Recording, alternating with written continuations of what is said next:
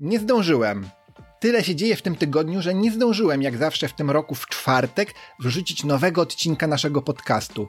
Dlatego dziś wrzucam zapowiedź, że jutro, w piątek 17 marca, pojawi się tu bardzo ciekawa rozmowa z Zofią Krajewską z ruchu Solidarności Klimatycznej.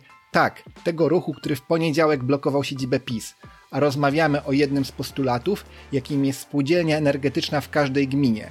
O tym, dlaczego energia musi trafić w ręce ludzi oraz o zaproszeniu na marsz, który odbędzie się już w tą sobotę o godzinie 11 w Warszawie pod kancelarią premiera. Zapraszam do słuchania już jutro, w piątek.